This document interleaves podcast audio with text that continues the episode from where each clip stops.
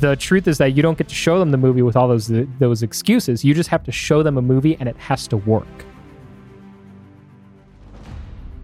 You have to fix a problem. And then it's how creative can you be? Hello, my fellow Martians. My name is Harry Mars, and this is the On Mars Pod, where we take a deep dive into creative professionals, entrepreneurs, and other inspiring Martians alike. Especially the one with Neo and the Matrix, is uh, kind of like a camera dolly that's moving really quickly. They're the only visual system that can capture a fleeting moment from multiple angles at the same exact time. That's that's what makes me an expert at bullet time.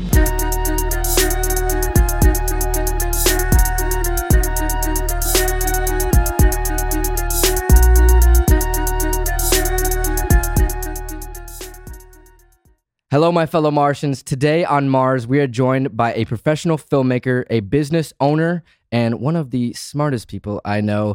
Everybody, welcome Christian Cicerone. Thank you for being here today, brother. Thank you for having me. Of course, bro. So, on Mars, we take a deep dive into creative professionals, entrepreneurs, and other inspiring Martians alike.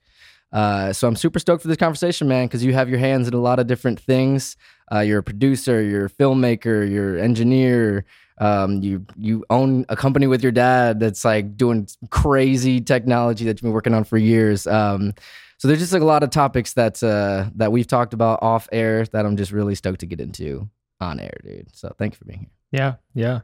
There's and there's and that's kind of like the story of my life is like doing all of these different things and then and trying to figure out how to uh, make sense of that and it ultimately results in like strange businesses that's like the combination of like you know uh, uh, visual imagery and also engineering and and automation. And it's just sort of like a mixture and which is passions. which is great. Yeah because yeah. I, I really enjoy that.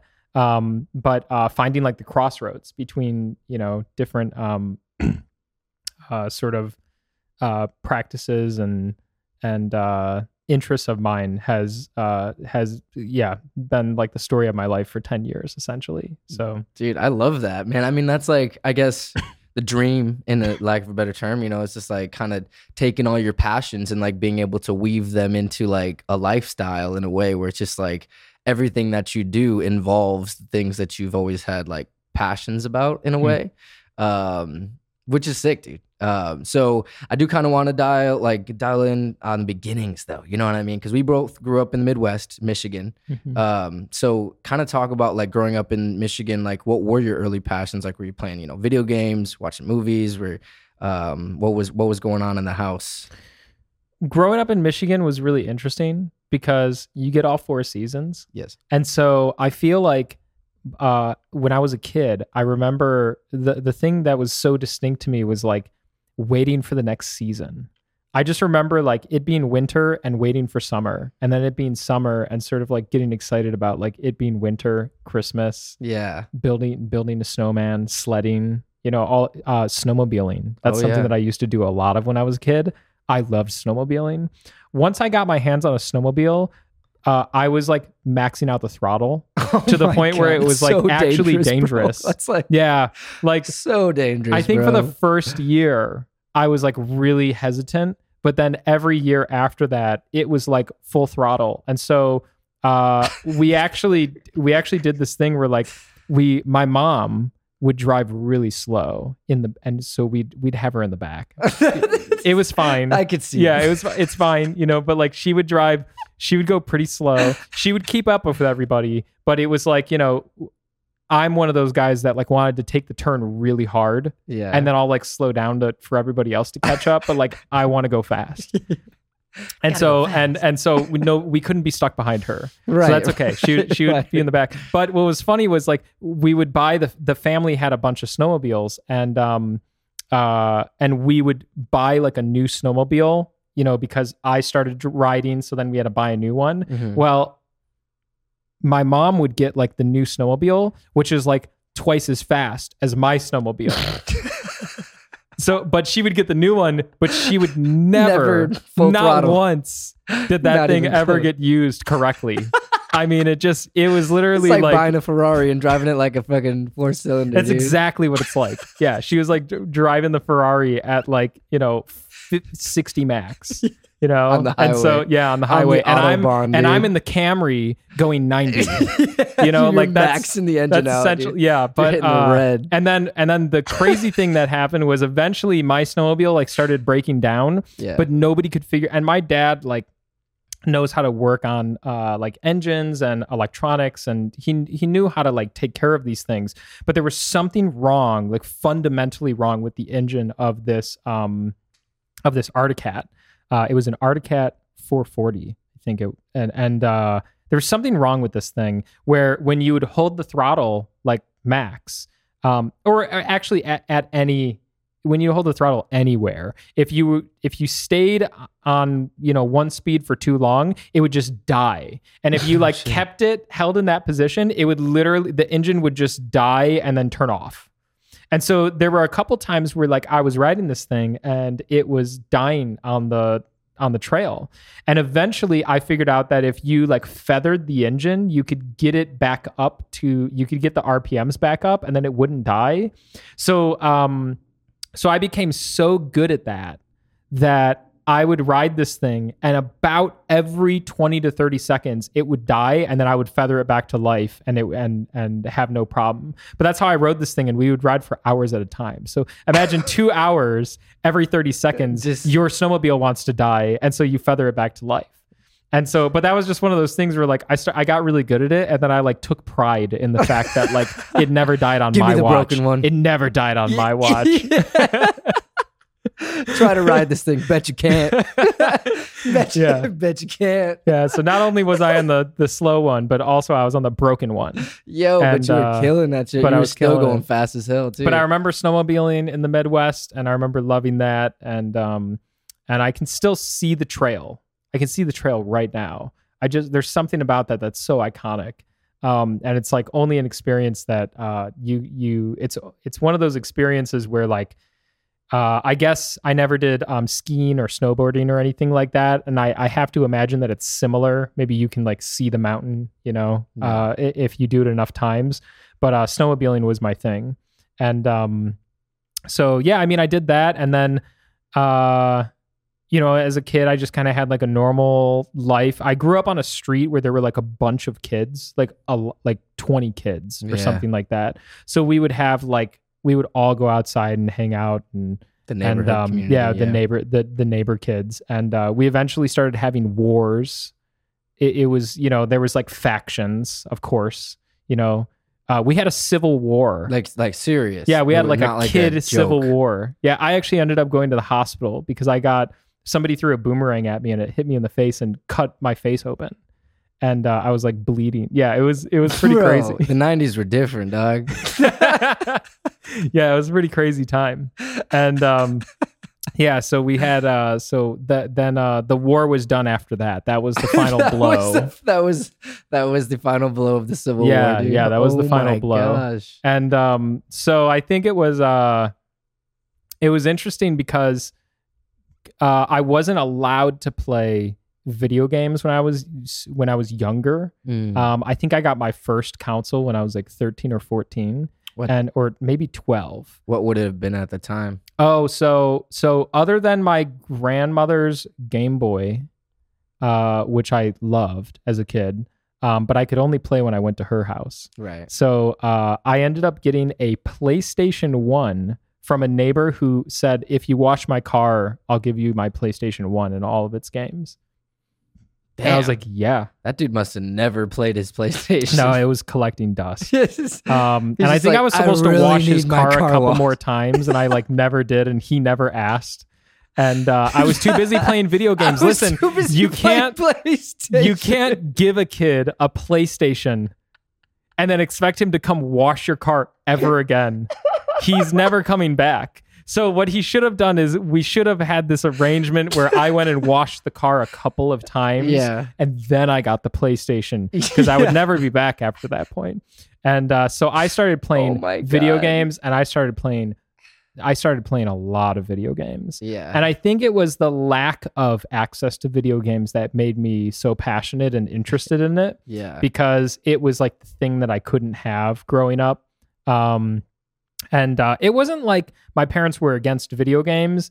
I think they were they were cautious because there was a lot. You know, at that time there was a lot of talk about like video games uh, making kids radicalized because they had war in in games. Mm, and violence. yeah. and like- Yeah, completely ignoring the fact that there's war in real life. Yeah. That doesn't radic- radicalize kids at all. yeah. Right, right, Yeah, right. so but uh, but there was uh, so they were they were hesitant, and um, uh, but then once I got my hands on video games, like you you couldn't get me off, and uh, between that and movies, I think that that was like a lot of my childhood. Like I watched a lot of movies growing up, um, and uh, and it was just always like a super important thing to me. And I think for me, like I've always been a visual person. As a kid, I knew that was um as a kid I, I knew that very well that i like to build things with my hands i like to watch movies and play video games but i was never really one to read many books um, i Mm. could read a book every once in a while if it really hooked me but i wasn't sitting around i'm not sitting around like reading books all day long Yeah. um, the visual medium to me was just too interesting and i got hooked on the language the visual language very very early on i like um, i think everybody has like obviously their preferences and the things that they like and that and the things that they vibe with but like when i was younger i was really starting to understand like visual um uh, the language of uh like visual storytelling. And i was really intrigued like why would it why, how could a youtube video be like more famous than a movie? And like how come some music videos look like you know how come some music videos are so uh um uh engaging and dramatic and other music videos are like lame and sort of like just like boring like executions of like random images plus a song. And it was like then you'd find out like oh um you know thriller was like directed by like a real filmmaker. And that's why it's like an incredible you know work of of visual art. And uh so i i really started to like recognize that stuff early on. And uh and i got really like hooked on it.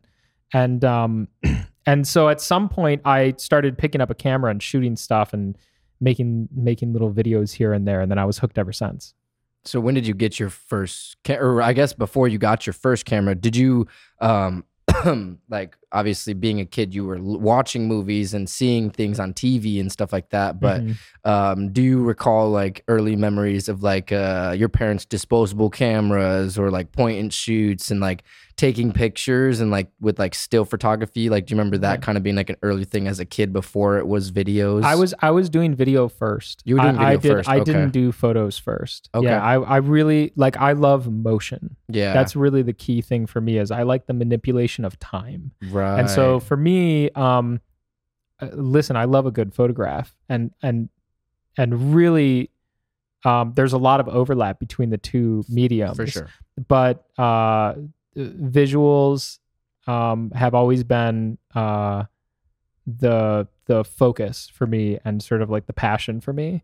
And so I picked up um, I want to say it was like an HHS 100 or an H HVX 100 or some it was my dad's like video camera and it recorded to tape. like a DV like mini DV Yeah, yeah, like mini DV or and so I would have to shoot it, and and uh, and then I would have to plug it into my computer with a capture card, oh yeah play it back, and record it into my computer right to then have that footage so I could edit it into something. right And that was like my first camera, and I was doing it, and I was like shooting stuff and recording it to my computer, and and then figuring out how to edit.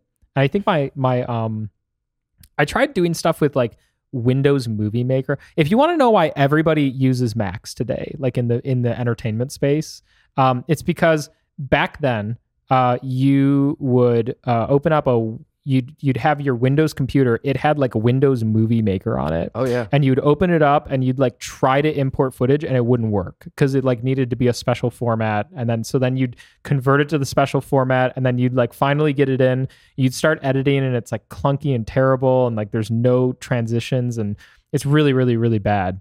And then you go to export and it wants to export like an M4V or some weird thing you've or what was it? WVM or WMV W, yeah. WMV yeah. It was like this format that Windows only Media worked Video on. Windows Yeah. and it was the worst format ever. Yeah and I it's like remember that. and then so my uncle was uh is an artist and a uh uh, I think he was like a director, like a creative director or producer at a um uh at a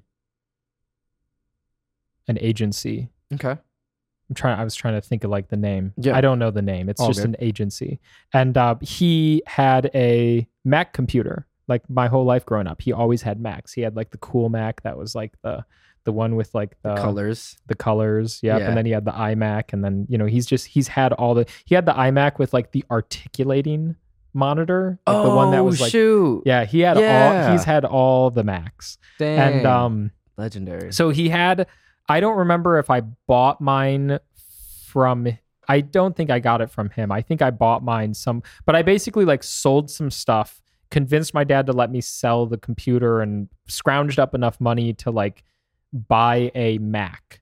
I got an iMac.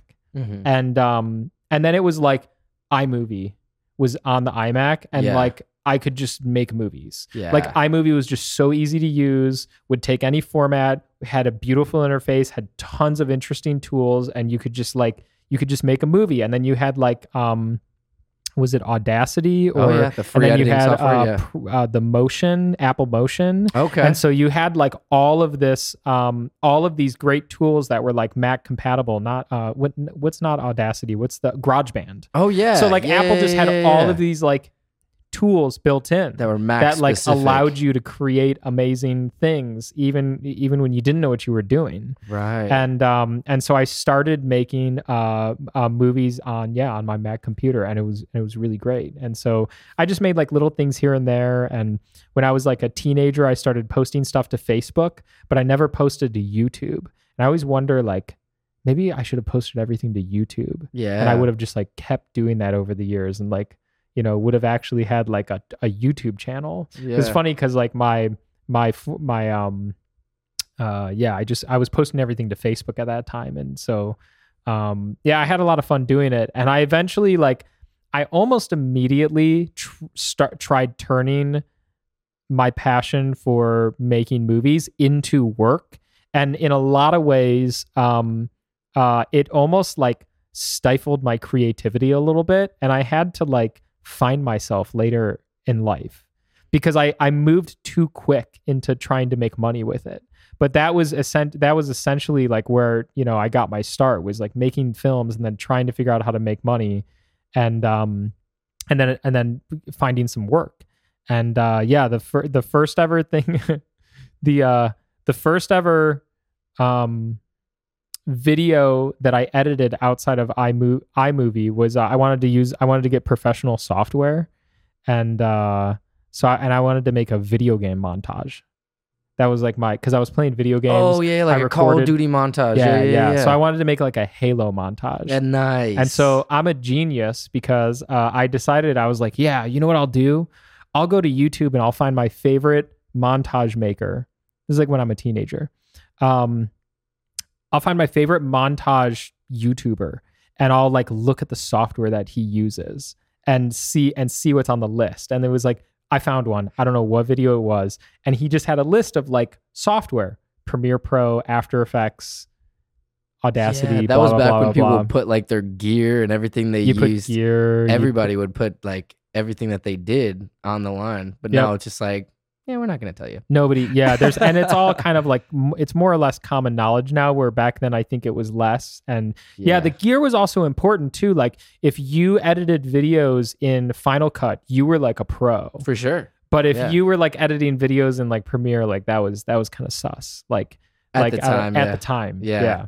And um, and so it's really you know like eh, maybe he, maybe he doesn't know what he's doing you know he like downloaded some free software or something like that because premiere wasn't popular before Right. whatever that update was 5.1 or something where or 5.5 where just before creative cloud they started they like made that update where cs6 became like massive but Yeah. like 5.5 was kind of like the gateway drug um, before that it was like everybody was on final cut Yeah. if you were on if you weren't on final cut like you were in trouble and um so what was really interesting though was i find this list and for some reason uh, i see after effects on that list and i go that's video editing software Even though it's totally not video editing software. It's not time- video nope it's compositing software but i for some reason thought it was video editing software and so i downloaded after i cracked it yes. um the part. Uh, yep. And uh, I download and I got it installed and it was running. And I'm like, okay, time to edit my video. And it took me like two months to edit a five minute video because it's not video editing software; it's compositing software. right. so every time you, that did- Well, every time I would edit a section, I would have to pre-render that section to watch it back to see if it worked.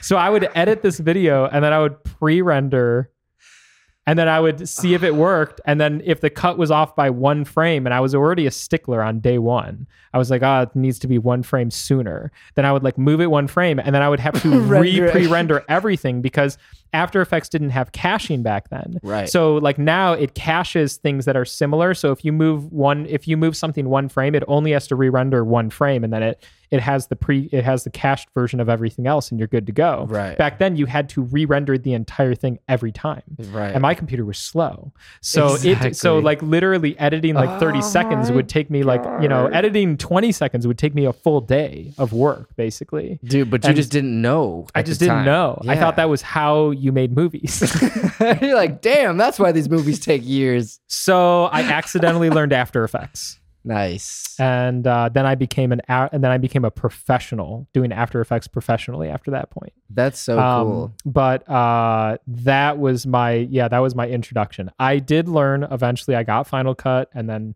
eventually made the shift to Premiere, like everybody else did during the time. And and so, but yeah, it's funny because um, I don't regret like learning After Effects at all. Right. Um, It's a great skill. yeah, it was a really interesting tool, and uh, and it got me so much interesting work. It was kind of like one of those things where if I didn't make that mistake, uh, I wouldn't have found my uh, uh, my second ever job. I wouldn't have found my first professional career. Mm. Um, I literally found because of that mistake, I found my first career, um, which is fascinating to think about because I, I eventually became an After Effects technician for multi-camera systems, bullet time systems, um, and that was due to my expertise in After Effects at such a young age. And uh, I remember I got the job, and the guy that I was working for at the time, he was trying to hire uh, After Effects um, uh, students from college because there were there weren't I mean there were After Effects people at that time, but like they were pretty expensive. yeah. So like you you needed to kind of find you know to, to find Interns. you needed to find like an intern. Yeah, you needed to find like a college student, you know, Yeah. to come in and do the the tedious After Effects work. And um, he said that every single one that he brought in from the college that had graduated from college, having learned After Effects, they couldn't do the work. They like literally were incapable of it. And um, uh, you know, and whether or not I don't know if that's the case, but uh yeah, apparently like I was just able to do all everything that was necessary and like I excelled at it. And it was because I had accidentally learned After Effects. And when you misuse a tool like that, you have to get really good. You have to learn everything about it. And so I started like doing a deep dive. And eventually when I figured out what it was, that it was compositing software, I was like this is like a ma- this is like magic. Like I really need to learn this.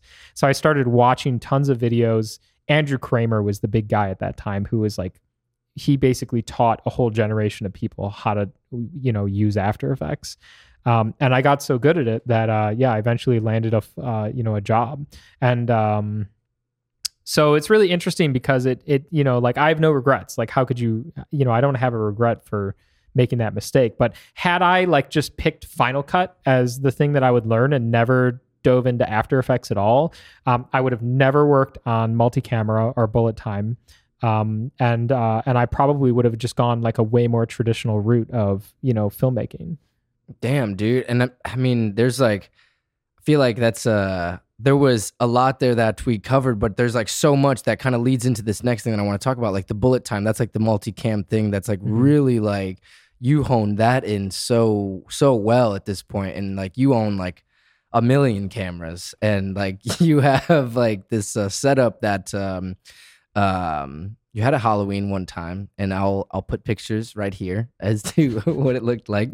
But it was this cool thing where it was like a like a arc of cameras where you just set it up with lights and stuff, and then we can like jump up, and then it freeze frames Matrix style, mm-hmm. um, just to kind of explain for anyone listening. Um, so did you just like see someone doing this? Did you develop this? Did you like how did that?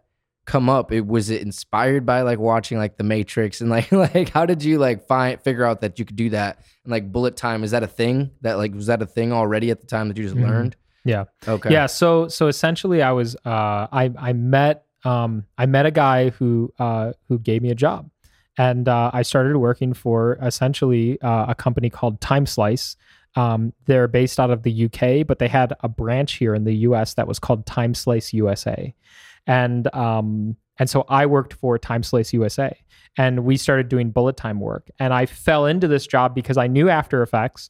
Um, I saw uh, I saw them with their giant 60 camera rig at a um, at an event, and I'm like an annoying like 16 17 year old 16 year old and i walk up i was 17 i think and i walk up and i'm like hey how are you guys doing this and they're like go away, kid. Like we're working. and I was like, oh, you guys are using After Effects. That's great. Oh, so you just bring all the frames down and then you just compile them in After Effects as an image sequence. And then, oh, I guess you're using an image stabilization to to smooth out the frames. And so then you can output like a really, you know, like a still video. That's pretty cool. And then they're kind of like, yeah, yeah, kid, go away. Like, like, like, we're busy. Like, we'll talk to you later. And then a day later, I got a call that was like, "Who was that kid? Who yeah. was that kid? And how did he know how yeah. to do this?" Yeah. And it and uh, and so I was just like, I'm just looking over their shoulder at what I'm seeing, and I'm just regurgitating what I'm seeing. So to me, yeah. it wasn't a big deal. But they were like, he knew how to do it already. So can can we just talk to him? And it turns out that uh, they were I we were in Pennsylvania at the time, and uh, so I. Uh, and it turns out that they were based out of Michigan. I lived there. Oh wow! So when so when I went back to Michigan, they're like, "You should come into our studio and and have a look at you know this setup." And that's where I really and so they already had a 60 camera array and they were you know doing work professionally at that point. And so I came in as an intern and started working, and then eventually I became a contractor and continued to work with them. And then eventually I became uh, the uh, the lead engineer and then CTO of that company. And so it was it was kind of like a very natural progression, but I came in as like an intern doing tech stuff.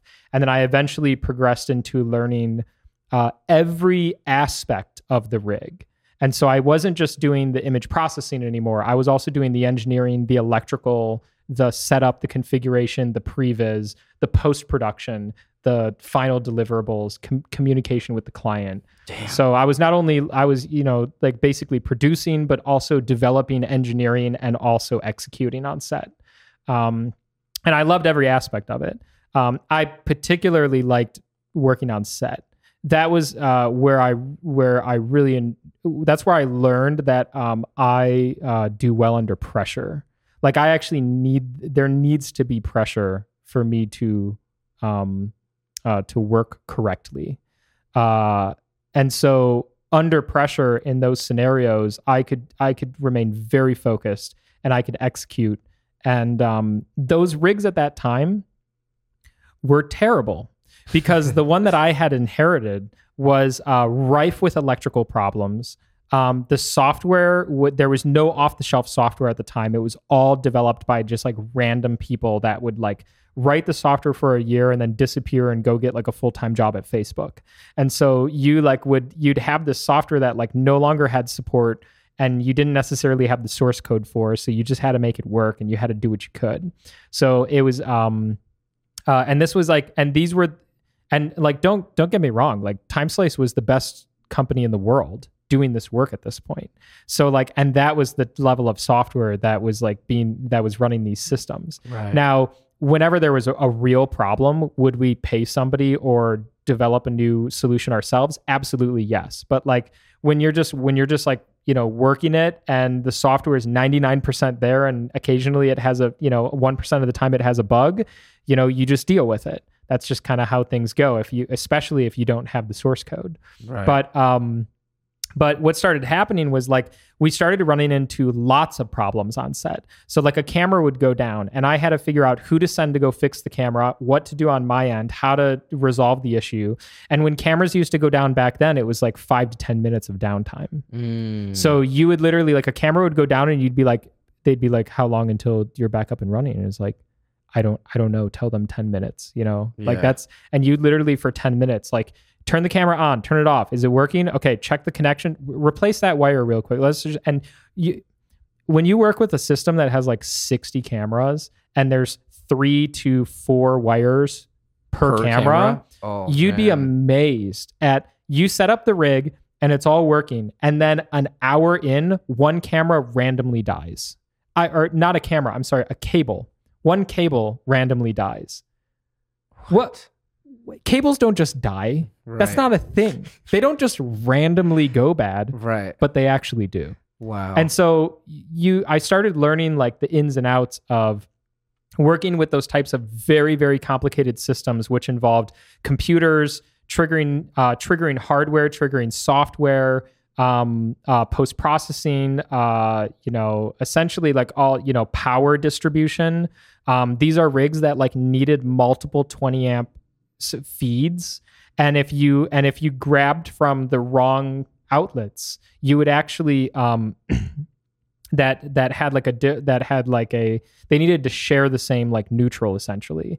If they had like different grounds or or you know you pulled from an outlet that was like connected to a refrigerator like the whole system could go down. Like the cameras would just stop communicating with the computer. So you had to be like very particular about like no we need uh, this kind of line from this generator it needs to be grounded. And so you start to learn all of these things. And and for me i was really interested in making it work. Yeah. like there's two things I wanted to do. A, uh, pull off a really badass effect with a bullet time rig. And B, I didn't ever want to tell anybody no. I just wanted to say yes. Like, can we do this? Yes. Can we do it right now? Yes. Can we do it? And and you know, and and that um so whenever there was like a problem or there was something that was really um uh slow or there was an aspect of the design that was really you know that was kind of like poorly made and so it, Mhm. it caused a lot of problems on set. When this would delay you like 10 minutes or 15 minutes that might kill the director's ability to like pull off that effect that moment. They might go like can we capture this like this? And you say that's going to take a 15 minute reset. And the director goes we just don't you know the producer goes we don't have that time. And then the director is upset it's like I didn't ever want to do that. So that inspired me to like become extremely proficient with the hardware, software, electrical, every capacity because I wanted to solve every single problem so we could show up and just shoot and and every and it could be amazing. And so um so as time went on, I started developing more and more systems, and uh, and now I've uh, and so I parted ways with that company. I don't work with them anymore, and I started working. Uh, today, I work with uh, a handful of uh, companies, and I build them rigs from the ground up, and uh, w- you know to achieve that vision of Yeah. like allowing them to be able to you know capture incredible stuff at uh, lightning speed and without any problems. And so to do that, I had to get um, pretty good at engineering. And I didn't know what I was getting good at at the time. I just knew that I was exploring a problem that needed to be solved and then I solved it. But in during that process, I had to learn software development, um, uh, soldering, electrical layout, um, you know, all sorts of, uh, uh, you know, every I know every connector of every camera. Un- un- unfortunately, you know, I've just had to research like everything, um, and and even what brands of cameras, what lenses do to that that situation. You know, how you tie in certain types of lighting, and so you kind of have to like learn it all. And um, and you know, could could we have brought in other people to like handle these other aspects? Yes, but we didn't. I was the one there, and I just like and I just did it. So if we had a problem, I would just like learn what the thing was and I would just solve it. So, you know, it's like when there was like a software issue, I was like, well, I'll just learn programming and just like do it myself. yeah. I don't know why. That's just, you know, I don't know why that was my first instinct rather than like trying to find somebody who who uh who could do it, but uh I was just, you know, like determined to solve every problem and make it a good experience. And eventually I was able to do that. So like, you know, today we don't have problems like that. We don't have 5 minutes of downtime. Um you know, we don't have massive electrical issues. We don't, none of these problems exist anymore because, yeah. you know, I devoted so much time into it. So, yeah, that's how I got started in bullet time and that's what it turned into. Yeah, I mean, you are you have so much knowledge now because you had to take that real deep dive and wear all those hats, for lack of a better term. It's mm-hmm. like so now, like you said, you you learn the ins and outs of that whole system, where it's like not just taking the pics anymore. It's just like everything behind it.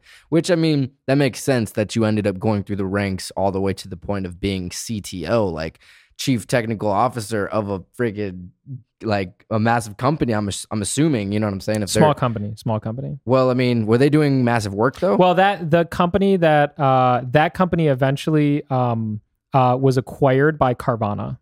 Damn. So it, it became a massive company but um uh and and I did uh and that that's because we were doing work for Carvana at the time. So those photography stages uh we designed and and basically deployed, you know, the the company I was working with designed those stages, installed them and did all of the for automation Carvana. and everything. Yeah, exactly. Okay. So um when that happened, I walked away because I didn't want to work for um I didn't want to do that anymore. Yeah. So I mean, but you took everything that you learned and you moved forward and you were able to transition into like basically like as a self-employed independent contractor and mm-hmm. working with these other companies to help them build up their rigs to the level that you can build them at. Yes. And then you um correct me if I'm wrong, the company that you have with your dad, it's using bullet time style like it's bullet time it's it's a like similar effect, plus. but it's a different it's a different technique. Okay. So uh, that company is ArcEye. Okay.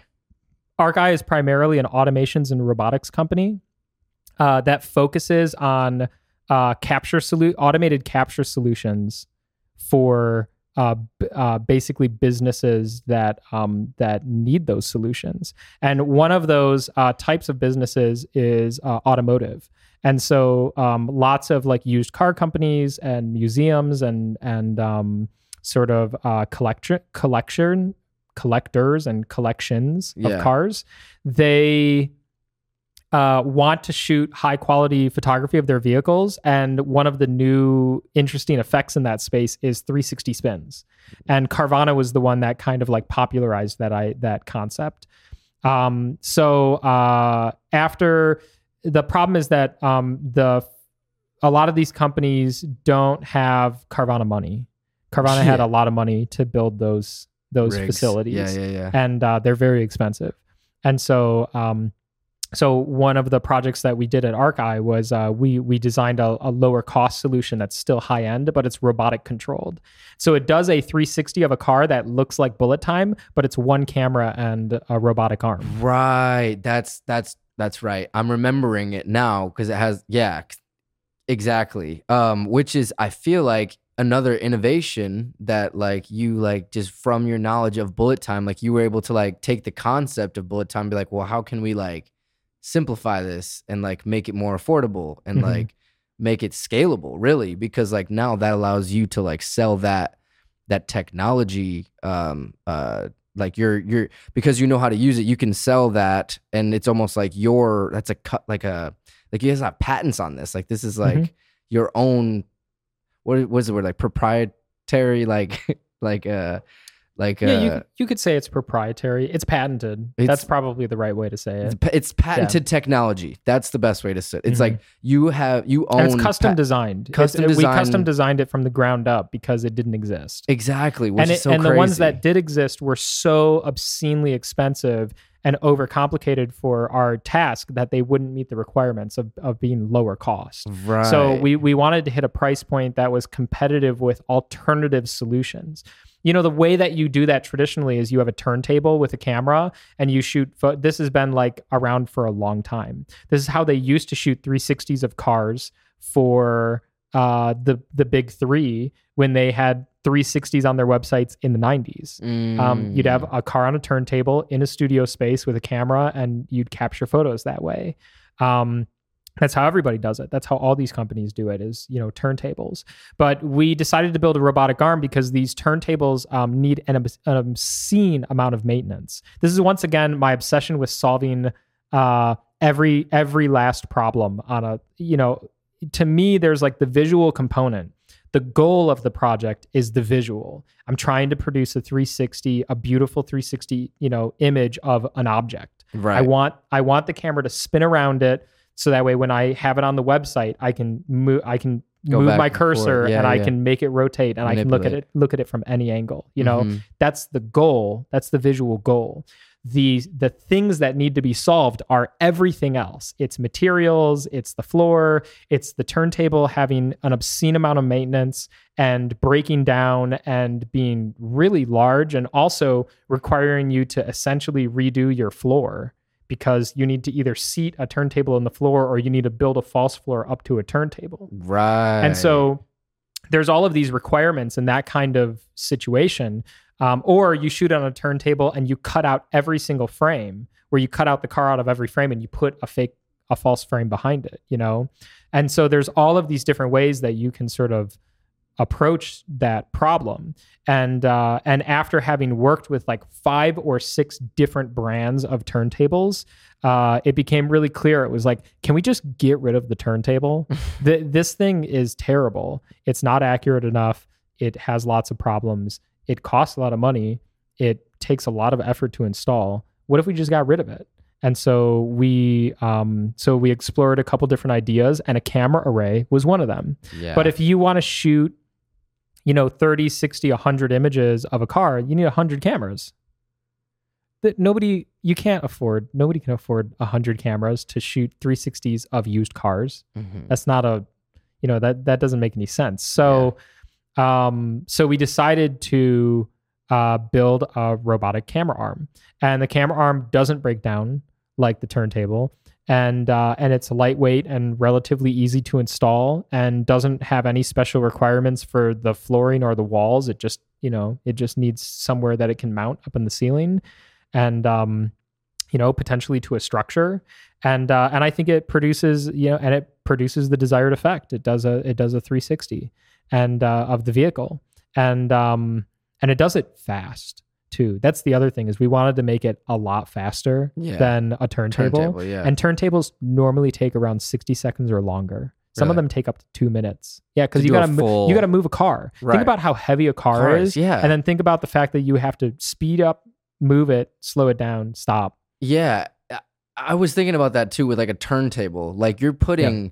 tons of pounds on a, a turntable, uh, that's probably another reason why it, it needed so much maintenance, just because like just like using just just putting so much weight on these things where it's like the robotic arm is just like as long as that camera's functioning and the arm is working, it's like that shit's gonna work every single time. Yeah, the arm can be like overbuilt a little bit to the point where it, its payload is so small that it it in it has no there's no damage. Yeah. To any component. Where a turntable, even if it has fifty or hundred wheels, you could overbuild a turntable. By the way, to be like, you know, to never break.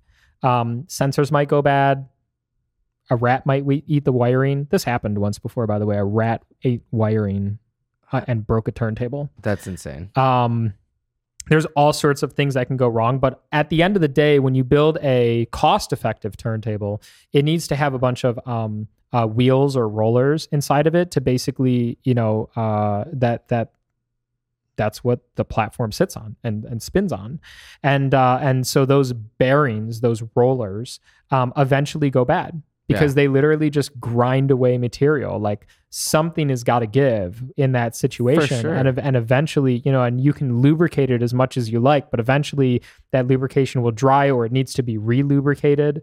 And so at the end of the day, it's maintenance. It's maintenance, and so it's just one of those things where like we figured, you know, what if we could just get rid of that? So that's that's how that company was born. Yeah. Um, uh, and that Arceye was born, and uh, but now our focus is on automating other types of photogra- uh, photo systems as well. So we do video, we do photo, but the primary focus of the company is automation, automated systems that that achieve some sort of visual effect. Absolutely, dude. And it's amazing. You showed me it before and like I'm so glad we were able to kind of deep dive into it and like bullet time thing and um I feel like uh we we have probably like 25 30 more minutes um on the card. Cool. Um so there's a couple more things I want to get into as well because you um you are an editor for a few different films and uh, Mhm. you you actually directed your own film as well Mm-hmm. uh duelers is that right Duelers. yeah Yeah. um so kind of like i mean i guess we didn't really talk about like you in the film space too much um it, it was more so like us kind of talking about like your journey in like to getting into the editing and stuff and how that allowed you to get into like paying gigs early on 16 17 years old um so getting into the film industry um creating movies editing producing things like that um how did that journey start? And was that kind of like after you you you you had this experience with like the the um that company and like went on to like like learn all these things in after effects uh, like did that just translate straight into the film industry? How did that what was that transition Um, by the way, I want to mention something about the Duelers film. Yeah. Um, this is going to come out like in December, right? You said, or yeah something, something like like that. that like Okay, november cool. december So I'm I can say something now that I can't say yet, but I will be able to say in like a month from now. So that's good. Yeah, good. Nice. Okay. Um Yeah, so it it uh it my work in both industries happened in parallel. oh nice So when I was 16, the first ever job that I got was editing a documentary. whoa and I got it because my neighbor was a documentary filmmaker. Um, uh, really, uh, really amazing person, Allison Rockwell. She gave me uh, an opportunity to edit a trailer for her upcoming film because she had learned that the kid down the block that she thought was, you know, kind of cool, um, uh, you know, was like into wanted to make movies and was editing videos. And so she's like, "Hey, let me send you some footage from my up from my movie. It's a a documentary about a Holocaust survivor, which is an incredible project to work on, especially when it's your first one." Um, and she's like, "Hey, will you uh w- you know will you edit a trailer?" And little did I know she was testing me. I didn't know this at the time, but she was kind of like just gave me the footage and like let me run a trailer. And I edited the trailer and she loved it. She thought it was amazing. And she's like, Hey, will you edit the movie? And I'm like, What? She's like, Yeah, I, my editor is retired and unable to edit the, the one that I've worked with my my you know for the past couple of years is retiring, and sh- so she can't edit the movie anymore. But I'm gonna bring you to her house. She's gonna train you, and then once she's done, you know, once you're done, like you know, talking to her about the the, the you know editing then i want you to edit the movie with me. And you're gonna and you come to my house with your computer and we'll sit at my dining room table and we'll edit the movie. And i said great. I would love to do that. So damn 16 years old? Yeah yeah. That's so cool. So I um so I did that. And it was an amazing experience. And I got to edit this film about a Holocaust survivor. And uh so my first project my first film I worked on was a documentary. And um what's interesting about that is you start to go you go through so much footage in a documentary especially when you're an editor. You're not sort of like it's it's been the only documentary by the way that I worked on that I had or the one of two documentaries that I that I edited that I was not a part of the production because Mm. every single project after that I became a part of the production I was either shooting or a producer or some some in some capacity helping out on on location and then I would go back and edit the project but in these cases this stuff had already been shot by other people so I was just editing and what's amazing is you go through so much footage that I felt like I knew the guy. His name Mm. was Ellie. And I felt like I knew him. He had died. I, I'll never get to meet him, but I got to meet him through the footage of that of that documentary. And I feel like I know him. I saw so I saw every minute of raw footage ever shot for that project. And I got to see him on camera and off camera and every moment. And he's such an interesting guy. But um, but I feel I have this feeling like I like I was there with him. Right. And after experiencing that, it was kind of like a profound moment because I think it changed me forever. It was like that moment made me realize you know the the power of film because up until that point I had watched documentaries that other people had worked on. I had watched movies that other people made. I had not made something so grandiose and some and something so intimate before in my in my life. I, I was only 16. Yeah. And absolutely. but after having that experience, I realized the power of film. That if you do things right, you can actually make the people on screen uh, feel as uh, feel as though they're a part of your life. You can make them feel real. Mm. And he he was a real person, but had passed on before I got a chance to meet him. But I feel like I know him. you're able to experience him through that movie. Yeah. That's Yeah. insane. And, that- so, yeah. um, so in that film, I did I I edited, uh, I colored it in After Effects because I didn't because there weren't great color tools at that time. I think there was like DaVinci Resolve, but it was like expensive or something. yeah. And um, so I colored it in After Effects and uh, did all of the motion graphics in After Effects. And so I was, you know, there was some transfer of my After Effects abilities to, you know, the films that I was working on. But um, no, I mean, um, um, you know, the a bullet time system has almost nothing to do with like making movies. It For is, sure. it is like you're generating an effect, but that's the end of it. You know, Yeah. it's it has nothing to do with like the story, the amount of hours, the editing required, the the pacing of a film. You know, there's like it's such a different um uh thing. Yeah. But uh but yeah, I started doing those and then I did another documentary for her. Um it was about uh kids uh learning. It was called Look I'm Learning and it was a documentary about kids learning to um uh use iPads in school. It was like one of the first it was like one of the early early experiments of iPads being introduced to the school system and Look and Learning was addressing you know the questions surrounding iPad usage and computer usage in this in In in, the schools, yeah. learning environment. Public schools, yeah. Yep, in public schools for kids. So, um, uh, and then after after that, I started. I uh, I got a. So then I wanted to merge my two passions. I wanted to do uh, video games and filmmaking, and so I uh, I eventually crossed paths with somebody, uh, Russ Pitts, a uh, uh, director and of of very well, a director of websites, and then also media online. So like videos and journalism and whatnot. So it kind of he's a journalist i guess is is you know like the the ultimate core of the work that he did. Okay. um he had left uh he started the escapist which was or he was running the escapist a very popular website at the time. Um kind of like in the video game sphere of influence you know it was like um uh, also like comics and other nerdy nerdy stuff like that. Uh, he left the escapist and then he wanted to go he was going to start working and then i think he uh, started working at polygon. And polygon is a video game journalism organization that was producing tons of really awesome videos at the time uh, under the umbrella of like vox media and the verge. Um, he left polygon i think he was a director or something there he left polygon and then he wanted to do his own journalism independent journalism about video games. And i got looped in with him and then it became me him and uh and a sound guy austin. And so it was funny because it was the three of us and we were traveling around to all of these uh video game companies and these like you know famous people in the industry and filming like little documentary shorts that were effectively like you know uh, and, and journalistic uh, videos about you know people that working in video games Yeah. and so I got to kind of merge my two passions, it's like documentary uh, shooting and video games. documentary shooting and video games, which was really awesome. And uh, so I edited all that stuff and I shot everything.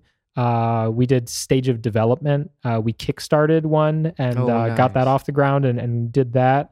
Um, we did uh, another film called uh, Desert Bus for Hope, uh, or yeah, I think I, the whatever the film name is. I the the the event name is Desert Bus for Hope, and then the film is like Desert Bus for Hope something. I think there's like a subline or something. But um, we did a whole documentary film about a group of people that uh, raise money for charity every year, doing like a nerdy comic book, video game themed, uh, tw- uh, like endless stream that lasts like seven straight days. in Canada. Jesus. They go on the air for like seven straight days and oh raise oh a bunch God. of money for charity, and it was like amazing. And so I had to somehow stay. I had to somehow film everything and also sleep for seven straight days because I was the only camera guy. How did so I had I don't know how I did it. I, I, don't I, don't know. I have very little memory. I, slept, I, have all the footage. I slept four hours over seven. I have days. all the footage and none of the memory. Um, let the camera be thy memory. It it was insane. I don't know how I slept and shot that entire thing, but I would do crazy things like I would go to sleep and I would set up a camera mounted in the corner with like a bat with like a battery pack plugged in, and I would like set it to like time lapse while I was sleeping. But I would I'd have it on video, so I'd be like shooting while I was sleeping, and then I'd like wake up and like it will have filled up the card at that point, and then I would like swap out that camera and then I would set up like three or four cameras while I was shooting. I'd have like a steady cam, I'd have one on a tripod, I'd have another in the corner, I'd have a time lapse going and I would be just like operating like four or five different cameras running around all day long shooting stuff for like yes, uh, you know, 7 days without without with barely any sleep. That's um, insane. And it was it was bonkers. Um so it was one of those things where like that film that film in particular really tested me. And then the editing was insane because i was the only editor. So like a lot of times on like a big production you'll have an assistant editor that will actually go through and organize everything. Mm-hmm. they'll they'll like you know catalog and they'll like make and they'll go through and like tag everything and like pull clips aside and kind of like maybe maybe even in some cases like make notes about select takes and things that are interesting and whatnot. Yeah. And they'll organize it and get it ready for you, prepped so you can edit. Well, I had to do all that stuff. So I was like, I my like thank you Adobe Premiere for having implemented multi-camera at that time. Yeah. Because I could highlight everything and just say make multicam and it would like synchronize all the cameras. And I had like at some points four cameras shooting at the same time. Yeah. Um and uh, but none of them were time code synced because right. they were all like DSLRs and sort of you know mini cine cameras at that time. Yeah. That's what that's what we were shooting on. Remember, it was like back when everybody was shooting on 5D Mark IIs and yeah, stuff like sure. that. That was like standard. That's what I was shooting was yeah. like 5D Mark II. For sure. And so we didn't have time code on anything. So I had to go back and and um uh, you know, like and resync Manually everything and, video. and editing that project was a bear. Dude, I, I mean, that project was insane. Um, I've yeah, that was probably the most complicated edit I ever worked on. Um, but then uh, and then yeah I, so i don't i uh, he doesn't do um, films like that anymore and i didn't pick up i didn't pick up and continue the the video game documentaries. I had uh, started getting pretty serious about the engineering and the multi-camera stuff at that point. Yeah. but i was doing all this stuff in parallel. So i would go do a bullet time shoot in new york and then i would fly to like boston and do a documentary shoot. And then i would like go home and i would be editing the bullet time stuff and then I would also be like editing the documentary until the next project came up. And then I would fly to that project. Wow. And I did that for like probably five years. I was just like doing all of this work in parallel. Dude, that's amazing. Um, yeah, but it's like, it's all kind of like together in a way where it's just like you're using skills from both. And it's like, it's all like, camera stuff and it's like it passion and like you're you're being able to fulfill that passion um real quick i'm gonna check this time and see how much yeah, we have yeah. left on it on the last interview, um, I ended up filling up a card um, without knowing it and not realizing it until like 15 minutes after. So, like in the edit, there's gonna be a portion where like one camera is just on like like uh, the guest camera didn't cut out thankfully. For like 15 minutes for like yeah. 15 minutes but it'll only just be on the guest but like the audio will still be on.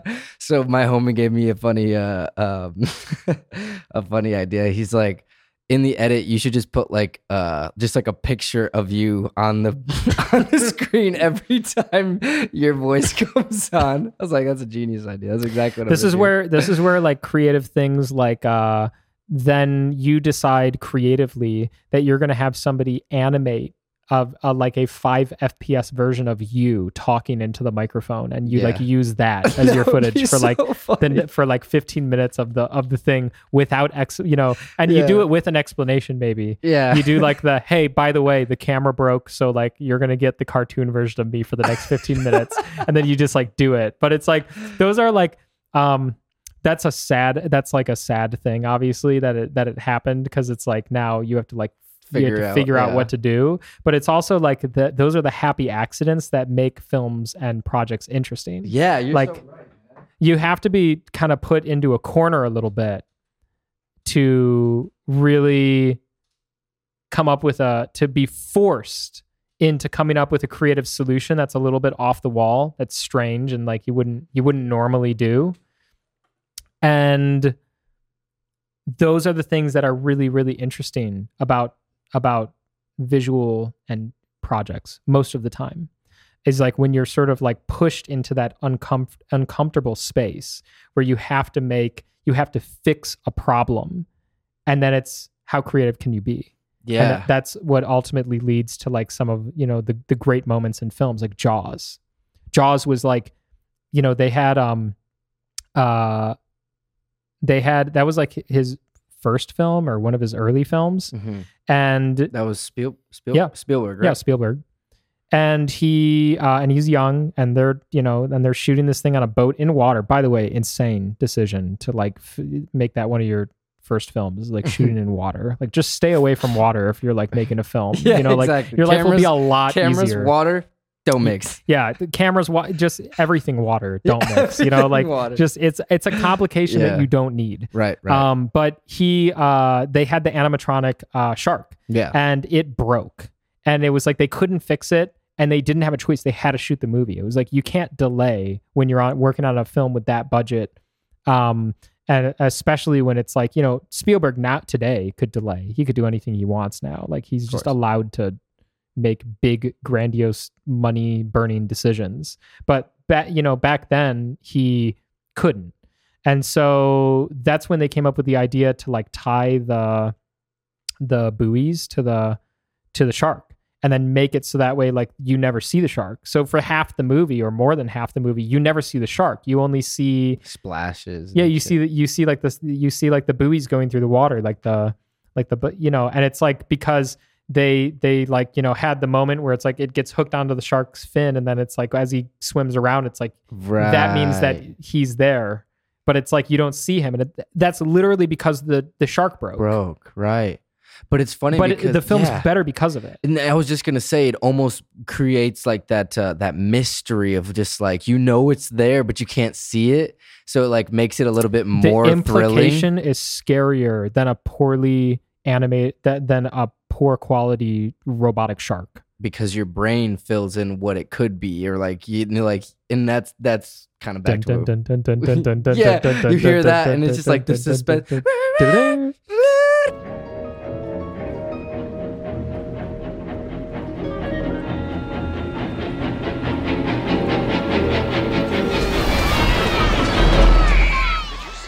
Yep. yeah, dude, that's, and that that's, that's so crazy. That's being that's a classic case of like being in an uncomfortable situation and having to creative your way out of it. yeah, and that, that's when a lot of the best moments happen that's a lot of that's actually like um so that's uh you know it's kind of like um uh, i think it was george lucas Mhm. was uh said in an interview you when you make a movie you don't get to tell people like ah this broke and that wasn't working on that day and like the person didn't show up to work and this person got sick. And like every film is is shot under with circumstances. There's always something that's going to go wrong. And the truth is that you don't get to show them the movie with all those those excuses. You just have to show them a movie and it has to work. Mhm. and that's it. That's it. every everything runs into problems but Right. you just have to come up with the solution and just creative your way out of it. And that's the difference between uh, a professional and an amateur, by the way. Really? Is a, a professional, yes, the difference between a professional and an amateur is uh, a professional, when confronted with a problem, comes up with a solution that is adequate, meets the needs. They figure it out. right. That could mean cutting the scene. That could mean changing the scene into something that you didn't originally intend. That could mean coming up with some creative solution like an animation for a scene that, you know, for for when a for moments when a camera stopped filming or or whatever that is. But that's what a professional does. They figure it out, they creative their way out of it and and then they move on Yeah. because every there's all there's problems on every shoot. And an amateur goes, "It didn't work. Let's come back tomorrow and like try it again." right. Yeah, and it's like it's it's. I'm glad that you said that because on this uh this last episode that just dropped, it was uh uh a video director and he's more so like the music space so like doing video recaps for like shows and uh, music videos and kind of directing in that world the music space but um we were talking about how on music video shoot days how you can always plan for things to go a certain way, but every time there's going to be something that comes up that you have to like adapt to. And um and I was saying like it's very important to be like water, like Bruce Lee's, you know, like be like water, my friend. Um but it's just like that's just like being flexible with like body and mind and that's like 100% what you're talking about where it's just like being the professional to be able to have like a cool head, take a step back, zoom out, figure out what the problem is and then come up with an adequate solution it would like it, with efficient you know time. So it's just kind of like like uh, being like water in a sense where it's just like okay that happened cool. Well then let's like where do we start to like try to fix that problem and just kind of like move like that rather than like oh my god this went wrong. Ah, ah, ah. then like everything is like you know everyone's running around throwing papers in the air. Ah, like crazy. Spongebob. And listen, you can you know, the professional move is figure it out. yeah And then if you do it, if you if you try to figure it out, you do your best, you come up with a creative solution and it still doesn't work. You can go back and redo it. yeah You can go you can like just make the decision later like we'll find the money, we'll figure it out, we'll go back and we'll reshoot the thing the way we had intended, right? But like the professional move is get it done. Just get it done. Everybody's don't waste anybody's time. Let's just keep moving. Let's be as efficient as possible. Let's find a solution for this. right And um you know, what's really what's really interesting is like then there's the difference between the professional and the expert. The profession to be a professional is to just get it get it done, cool cool headed, you know, uh just move on with the project, right? Amateurs give up. Experts know how to solve the problem. Just That's that's why you want to surround yourself by as many experts as possible because an expert is professional oftentimes and also knows how to solve the problem. And Mm. so that's really, you know, the reason why like I've been doing bullet time for a long time for instance. If there's a problem on a shoot and you tell me what the problem is, I will either ask you one or two questions and then give you the answer or I will immediately give you the answer. There's Right. no exceptions to that. It's Yeah. very very very rare that I say I don't know. right And if I don't know, then I don't know and we'll investigate it. But doesn't happen often. You, you the reason why is I've seen a lot and the systems that I work on I know intimately. yeah So when you when when something goes wrong, I say check this cable first, then check that cable, then do this, then press this button, then do this, then come back to me.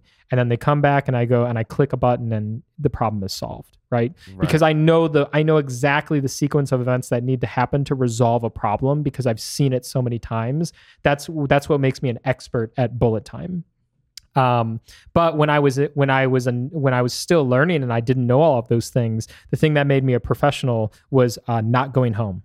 Right. And figuring out what to do in those moments. And the only way that you became an expert is putting in those, you know, probably 30,000 hours worth of time into figuring out how to engineer like certain things, try to like fix problems when they come up and like all these things that are thrown at you where it's just like you got to figure it out. But it's just like if you would have never taken that time as a professional to learn all those things, you would have never became an expert. So it's just like the professional can like go both ways. Like you can be a professional, but then also act like an amateur. Like, and then you could be a professional and then like progress to become an expert. Yeah. It's like, uh, so that that's like such a weird place to be. But, um, but yeah, being I mean, being a professional is showing up and doing the work and trying not to screw people over and just get it done. yeah, That's really what being professional is. Yeah. And that that's what everybody forgets is you don't have to have all the answers, but you need to put in the effort. yeah, And so I, you know, I don't believe I don't like people who brag about like working super long days. When you work in an industry like this in the film industry, you work super long days. It's going to happen. You're going to have the days where you work 8 hours and it's the, you know, it's- it's amazing and you got to like eat caviar and what and you know, take it go take a dip in the hot tub after after work. And then you're going to have the days where you work 18 hours and you and you just go like back to the room and like pass out. Yeah, but you know you but the but like when the flight is tomorrow morning and the thing's not working right now like th- those are the days where like i stayed up 23 hours and fell asleep in the van on the way to the airport because that's what it took to get it done. Right. and that's and you know what? Sometimes that's what it takes because the flight is tomorrow and we only get this one chance and we got to get it done and let's just do it. And that's because i was an amateur because i didn't know what i was doing. You know what's so funny is that that day where i had to stay up 23 hours i know what was wrong now. I could have just i could fix it now. I know how to resolve it today. Mhm. but back then I didn't because I was an amateur. But, you know, the professional in me just stuck with it and got it done. And I did leave that set having solved the problem. And I got on the plane with it having been fixed. so you were an amateur with a professional mindset. Yeah.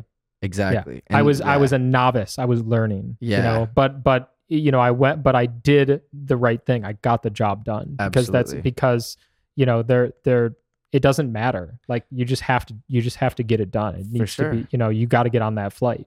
Yeah because I was going to another shoot. That's what the flight was for, was to go to another shoot. So it just had to get done. And look, you don't like don't put yourself in a dangerous situation. If you're going to stay up 23 hours moving around, if you're going to be a camera operator, do not stay up 23 hours, okay? Like let me just, you know, put but if you're going to, you know, what I was doing at that time was sitting behind a computer writing code. And so, you know, I'll I can I can stay up and and get the job done. and you can sleep on the plane and stuff like that. But it's just like Yeah. those uh like that that's um like that mindset of like being a professional even though you're like you're, you're an amateur like you you had the uh, ability to like just give up and like make excuses like oh it didn't work that's why i didn't get it done type deal Mhm. but it's just like that's that's why you ended up being who you are today because even when you were at those early stages whereas like now you know decade in the game you're like oh yeah like that's such an easy problem. I don't know how i even got caught up on that but it's just like in that moment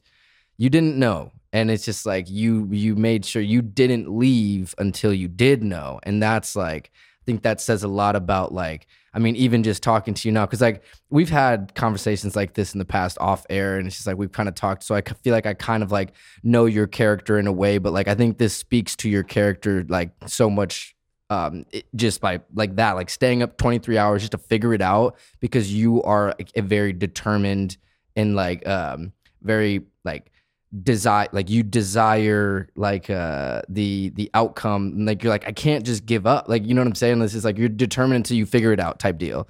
Yeah. and i feel like that's like in all directions like your passions you've like taken it to that level where it's just like whether that be the bullet time thing whether that be filmmaking whether that be coding things like that and like and you might even learn things on accident like in your process but it's just like that's part of your thing where it's just like the determination to learn the things that you didn't know.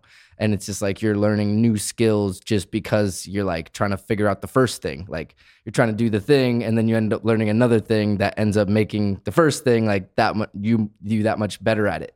Um so i feel like that's just like that's that's you have so many parallels in all of the the lanes of your life it's so cool like that you've been able to like cultivate all of that into who you are today and now like you work for yourself i mean you you've been working for yourself since you were a teenager like and that's and like, that's that's been uh, crazy. that's been a little bit strange because Yeah. I I found out later in life that like most other people don't do that. Obvi- well, obviously, like most other people go to yeah. university and then they get a job somewhere. Most other people start at like McDonald's at 15 but and then like, like I know, did like, I did have bosses. Like when you're a contractor, you still have bosses. The difference yeah. is instead of having one boss, you have a bunch of them and you can you can fire your boss because if if you have like five or ten bosses and you really don't like one of them and you can just like get rid you can just like tell one of them no. Yeah. And that that's sort of the difference is instead of having one boss you have like 10 but um uh but obviously like the man the time management and whatnot is is gets very complicated. And so it is a strange dynamic. But yeah i've been doing that since i was 16 i just like i've never had uh um, like a nine to five. Right. The closest I ever got to a nine to five was uh, I started doing work for a public television station in in Michigan, um, uh, and they uh, had me come in like twice a week from like noon to six p.m. or something like that. Mm. No, so that's I mean that's. I was helping them with um, editing and also workflow development. I was helping them. I, I actually wanted to transition them to Premiere Pro because at that point they were about four years behind the curve and they they were still on like Final Cut seven. Yeah. Jeez, no joke. Oh they were on Final Cut seven, but they were so baked into their like workflow and their routine yeah. that it was like it worked for them, but it was so slow that I was like, "Hey guys, I can just like help you transition to Premiere." and then some some of the editors were like super old on the verge of retirement and they were like started to kick back. Like they started kicking and screaming and it was like then i just like wa- i just went away. Because you can't force people to do anything. sure like, i was like right, this is a waste of my time so i'm not doing this anymore. i'm trying to help you. Like, i was like okay bye. It's like see this is why i don't work nine to five. See you can't you can't force anyone to do anything though. Like you have to you have to kind of um but you know, persistence is key and reflection is important. Yeah. That's that's really the key thing is that you need to be persistent when you're learning and when you're doing it on your own, especially when you're doing it on your own because there's nobody there to sort of you're you're sort of helping yourself. And reflection is important because you need to look back at like past life experiences and and and situations that you were in and you need to kind of decide A is this a direction that I want to keep going in and B um, how could I do it better in the future? Right. And so what what you know I'm constantly doing is like when I when I I'm constantly reflecting on uh on things professionally. I'm always thinking about work. And so that's always been one of my problems is that yeah. if you ask me what I'm thinking about, I'm thinking about something I'm either going to do or something that I'm in the middle of doing. Um, uh, and the only time that I think about the past is when I'm reflecting on past work is when I'm re- is when I'm reflecting on things that I did. so it's it's only what I'm doing or things that you it's did. It's only what I'm going to do, what I'm doing, or things that I did. Those are the only three things that I think about, and then I just keep moving forward. Um, but I think about work a lot. Yeah. Uh, if there's a problem, I like go to sleep thinking about it. I wake up thinking about it. It's a disease. Damn, dude. I mean, how old are you now? Thirty. So you you've been in the game for you know 15 years almost. Um, if like, if you were to count like my early early sort of like when I was 16 years old, I was trying to sell. Uh, I was trying to. Uh, I was a theater kid. Okay. And I was trying to convince them to let me film the musicals because the guy who shot it at the time would set up a camera, click record, and then at the end of the musical, he would click stop and then he would take that footage and directly burn it to a DVD. So that way it started with a blue screen and then the musical started and then it ended. And that was what he was shooting at the time. And I said, "No, let me do like like an idiot. I'm like, let me for zero dollars for a thousand bucks or something like that. Let me set up three cameras shoot this thing with two camera operators, me and one of my best friends who now owns a production company in California. So we we were doing it early. And um uh he's, you know, uh, Daniel Burhane's on the one camera, I'm on the other camera, and then the middle camera is the static wide. And I clicked record on all three, shot, the middle camera every 30 minutes would like turn off. so I would have to run over and like click it back on and yeah. run run back over to my yeah, camera. Yeah. We would shoot two nights and then I would take all that footage and I would literally edit it into a full movie of the stage of the stage play that I wasn't in because I was in some of them and I wasn't in other ones and the ones that I wasn't a part of I would I would film and then I would so burn cool. these all to Blu-rays with a big DVD menu behind the scenes photos everything Damn. because I just wanted to like not get, I just wanted to make a movie bro. That's so I would make any movie anybody would let me make. I just wanted to make anything. dude. And then and then I did uh uh After Effects. It was like uh like uh 1940s was like the theme of one I think it was All My Sons was one of the projects. And um I used After Effects to do swipe animations that looked like they were from the 40s. So it was like I used like 40s style text and then I did and then it would like swipe on and off like the way that they used to do the old timey graphics when they had to do it like physically. And um so and I did an animated intro as well with like a full title sequence and every full credit opening credits and title sequence with music for for this project and then it would like open and then and then it plays and uh and I mixed the two different Crazy. nights of performances to to pick the best performances and I didn't know it at the time but I was 16 years old and already directing a film yeah. and I, I didn't realize that at the time. Yeah. I was just, but I knew that I'm going to shoot two nights and turn it into one night, and I'm going to have to go pick the best performances of every night. yeah. And so I, I went in and I like painstakingly edited this thing so that way the camera was never shaky, the performances were always good, you know, and and I would use the wide angle to get out of trouble. That was my, that yeah. was, and that was uh, the fail safe. Yeah. and yeah, and you know, people don't stand in, especially when they're amateurs in high school, they don't stand in the right places at the right time. So I had to like sometimes say like, okay, well, the continuity there doesn't matter, so we can just like cut between these two takes. But then other times I would have to do like the, well, I can either have this take or this take, but I can't have both because when we cut from this moment to this moment, everybody's in the wrong place, and I just that continuity is way too aggra- You know, it's way Yeah. it's it's wrong yeah. and so I was already editing films at that point, and um, uh, but you know, and didn't realize it. So, uh, but that was just you know like what I was, what what needed to be done. You know, you just do what needs to be done. Yeah, and it's it's cool because that is like an early spark into like really like who you ended up being for the next 10 15 years of of this of this world that you found yourself in in this creative world and using cameras and that's Mhm. like really like i think that's what it stems back to is just like using cameras to create story and um, even though like bullet time is you know very like specific and it's just like a t- for a certain use it's still like in a way like creating some sort of like i guess story i guess of like just like showing like you're just showing things and like um, making people feel like because when people see a 360 of a car they feel excited. They feel like oh wow like that's like i can see so many different parts of it. Like it's just more exciting than if you just see like a static image of a of a, of a, of a car you know what It i'm ma- saying it makes the car more valuable yeah so, ultimately because it feels more premium. It feels like you you you as a consumer recognize when there's effort put into something, and it also is there's a utility aspect to it too, where you get that 360 component of being able to see every angle of the car. yeah So, have you ever looked at a photo of a used car online and you go like, "My God, I wish I could just see the the frickin' the hood."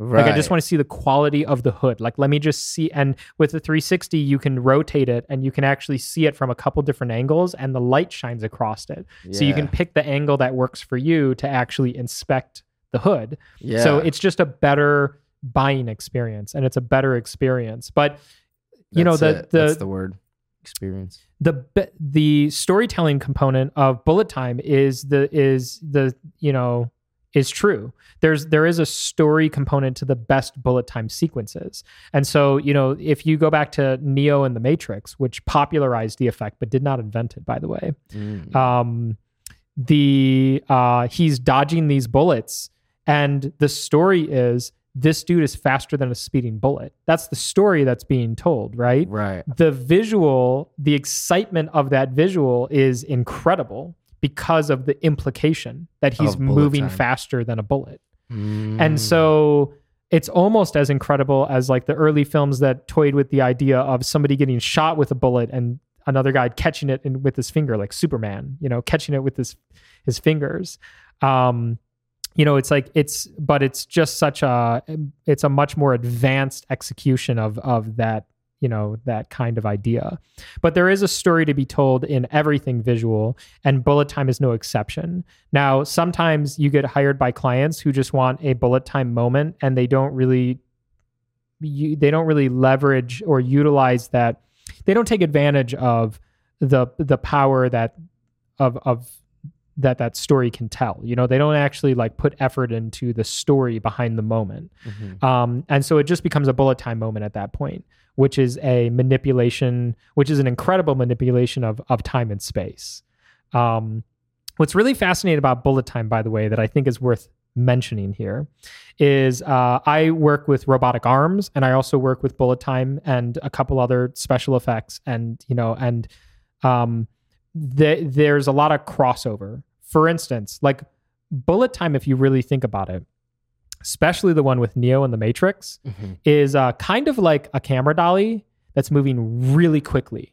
What happens if you move a camera dolly really quickly but it shoots at a normal frame rate or a slower frame rate, is uh, the moment gets uh, or and and it you I'm sorry. If you move it really quickly, but you slooch, you shoot at slow motion, what you get is a very fast rotation or a very fast sort of um, movement past somebody. But because you were shooting in uh, higher frame rate, I'm saying, hang on, I got to start over. Okay, let me start over. We're going back. going back to the.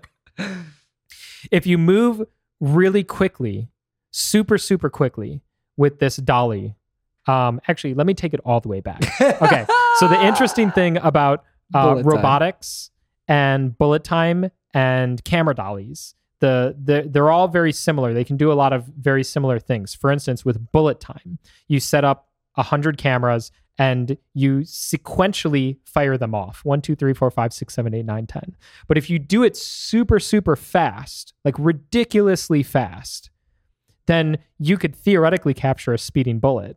Now, that's not nobody does that by the way nobody does bullet time with a speeding bullet right but what you bullet, do is yeah. you do you know uh, the actor Keanu Reeves doing a, bu- a bullet sort of dodge sequence, right?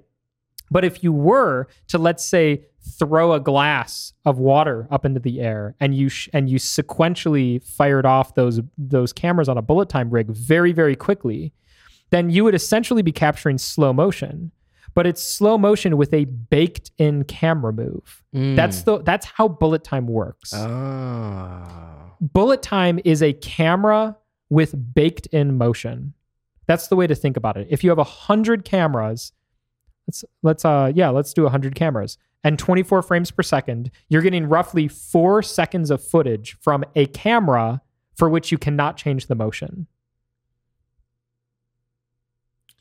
Right. And so now taking a picture at the exact same time. Well, that's that's frozen moment. That's when they all fire at the same time. This is sequentially. Oh, sequentially. They fire one, two, three, four, five, six. So that's why it's four seconds because there's a hundred. Because there's a hundred. Yeah. 20, 24, 25 frames a second. Right. You have a hundred cameras. Yeah. You know, let's say you have 120 cameras, 30 frames per second. That's four seconds of footage, right? right? So it's four seconds of footage with it, eh, but the camera, you can't change the movement. The movement is baked in because you have to play it back at 30 frames per second. Right. And so if you shoot those very, very quickly, one after each other, you get slow motion. And when you play it back, you get a super fast dolly move shot in slow motion. That's what a bullet, that's what a bullet time rig does. Damn. That's it's essentially a dolly move. So what you could do instead is you could have a camera on a dolly and you could just move it super quickly, like 200 miles per hour or something like that, right? Yeah. And you could do the same thing. You could capture a you know a, a glass of water being flung up in the air and the water flying all over the place in slow motion with a camera move. Mm. But that dolly is very hard to make and it's also dangerous. Yeah. So that's why you do it with bullet time. exactly. Now, there's the other component of bullet time where it's frozen. And so that's when all the cameras fire at the same exact time.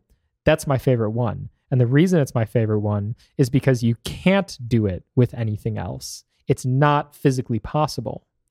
A robotic arm can move very quickly, but it can't move instantaneously. There is a delay between every moment, every frame that is shot on the camera on a robotic arm. If even if you move at the you'd have to move at the speed of light to be instantaneous, but even then you'd only expose one frame. Right. So you're moving at less than the speed of light, definitely, way less than the speed of sound. You're probably moving at a normal couple mile per hour, right?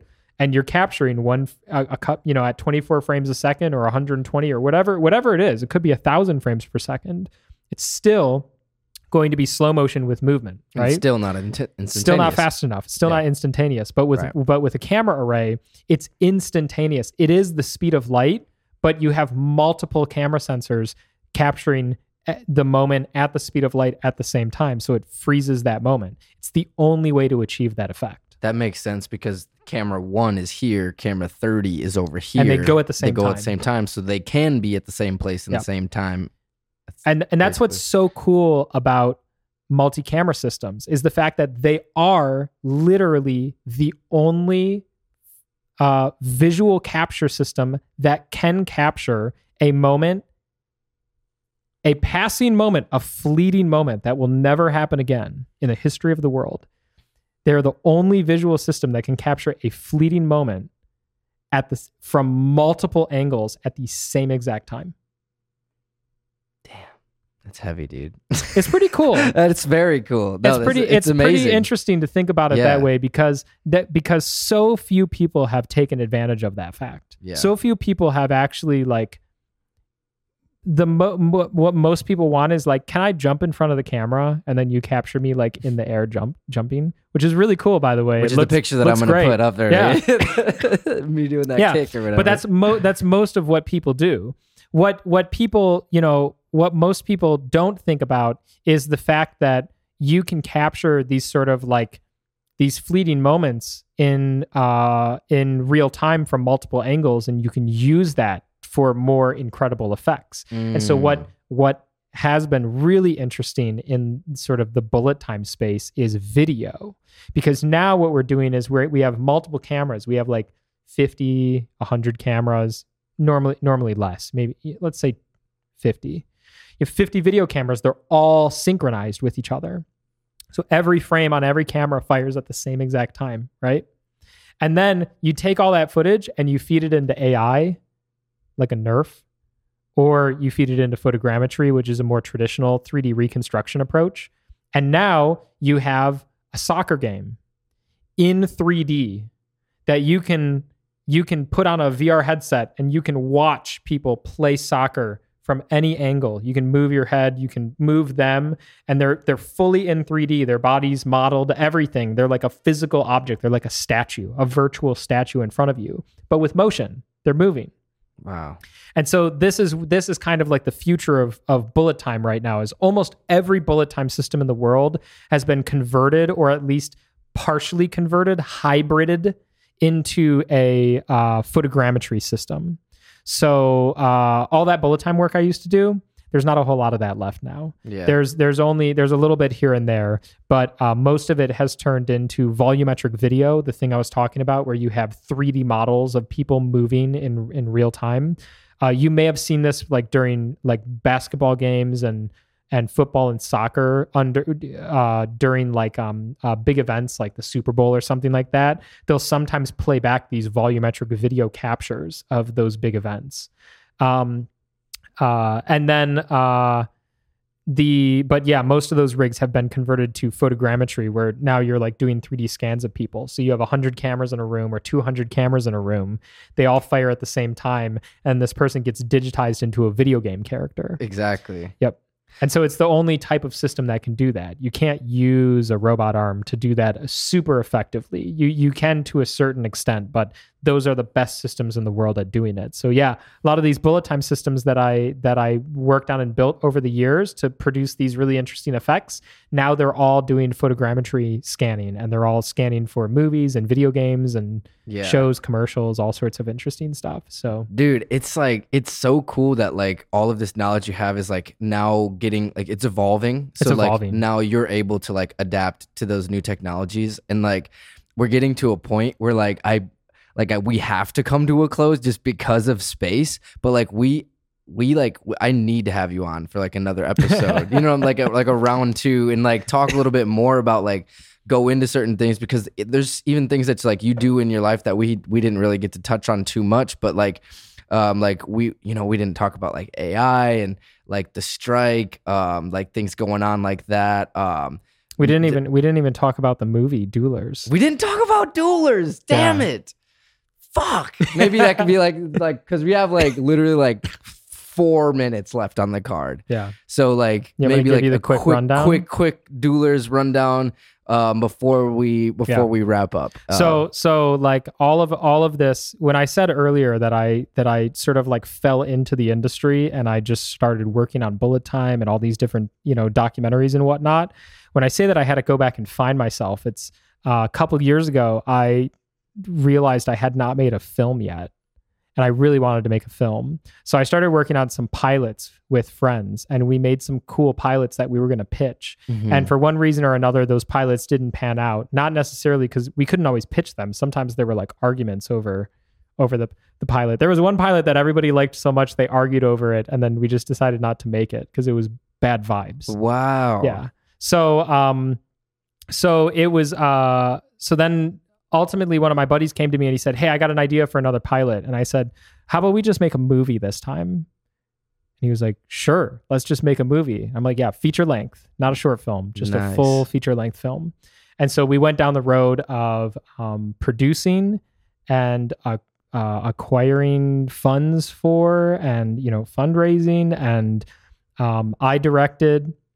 He wrote. It's all original music, and uh, and it's a film called Duelers, and it's uh, and it's available now. Duelers is available now. We posted it on YouTube, and uh, but pretty soon it's actually going to be. Um, uh, by the, by the time that this shows, it's going to have been through festival already.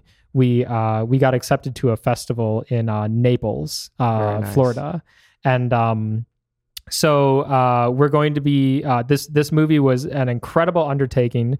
It's a film about um, dueling piano players at it's a f- fictional film about dueling piano players at a bar uh, that is closing down, and but they don't know it yet. And it's like the final. It's like the last night. This bar is going to be sold to another owner and shut down and uh, the they eventually find out, and their their nightly routines fall into chaos. And uh, but it's a music film, so that. the all of the actors uh, and and they perform throughout the entire film. There's there's over 20 original songs in this music film. It's it's it's basically a musical, and um, they all performed it live on set. We recorded them on set and then we mixed and mastered later and we shot everything in real time so the footage you see of them performing on stage in the movie is actually, the Actually, real performance. performances Oh, that's so and cool. and all I of love the that. and all of the music is like was literally recorded on set yeah, dude. um and so to do that uh we had to find people who were capable of Performing uh, performing live uh very quickly we only had two weeks to shoot this film so they had to do it like they only got a couple takes and uh, we as we essentially realized that the best people to do it were dueling piano players. So the that. entire cast is made up of real life dueling piano players acting in a film as dueling piano players. I love that so much. Oh man, ah, I wish this wasn't ending right now. I want to go into this more. I want to have another episode, dude. For real though, we have to have another episode. Um, yeah, there's so many things we have to talk about. I'm gonna watch that movie. I'm super interested in it. I I knew that it existed, but I hadn't watched it yet, so I'm Hmm. super stoked now, kind of getting a background information of it. Yep. Um, dude, thank you so much for coming on. Thank you so much for your time, dude. This has been an amazing, enlightening conversation, like it always is off air. But um, everybody, go go support Christian. It's at Christian Cicerone on on Instagram. I'll put his handle right here. Um, go check out his companies. Um, what what's the uh, what's websites like you want to like drive people to? Give me some websites. I mean, uh, company- arceye.com. arceye.com. Yeah, that's- that's the yeah. company you run with your dad. Yep. Cool. Yeah, that's And- the that's the visual company, and then all of my film stuff is primarily through like my Instagram and my IMDb and all that stuff. You know, my personal webpage. Yes, this man is on IMDb. he is legit. Oh man, I swear, uh, this is so cool, bro. Um, but yeah, so this has been an amazing episode. Uh, fellow Martians, thank you so much for for watching. Again, go follow him. Follow me at On Mars Pod, and we will see you next time on Mars. Thank you so much. Love you. Thank you. Say bye to the people.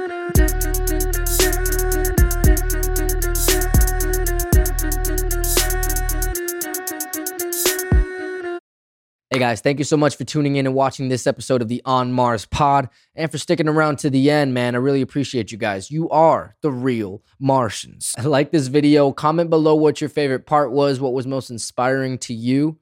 Subscribe to the channel, hit that bell for notifications here on future interviews coming out soon, and also follow us on Instagram at On Mars Pod. Love you guys so much. We'll see you next time on Mars. Got the clapper and everything. Oh yeah. The role of being a calculator was was eventually replaced by the calculator because then you could just type in all the numbers and like click plus plus plus and it would just like do it for you. And and calculation is an, is you know like an extremely important thing that needs to be done accurately and we were just able to make computers that did it accurately. Yeah, and it's so funny that I uh we haven't started by the way, but I might still use some of this just because that was good. That Go was great. um, but uh uh, you're gonna want to fact check that one, but Yeah. uh, which is like an which is like an incredible thought. how many calculators Even if you had a would million need. people in a warehouse, they wouldn't be calculating faster than your iPhone. Like it just wouldn't happen. If that guy like ate that flour and died, like I'm not gonna eat that flour. Like that Mental flour note. is probably bad. I tell, don't know what tell it- the tribe. Yeah, we haven't invented the word poison yet, but that flower probably has something in it that kills people. So we're Yeah. not going to eat that flower. Uh, a handful of these quantum computer- computers around the world are like experimenting with this idea of building a computer out of quantum that that uh that take advantage of this quantum uh mechanic. This is so far like out of like my understanding of engineering that it's like Okay, so regular computer, Yeah. light switch, quantum computer, dimmer switch. basically, yeah, that's a pretty good way to break it down.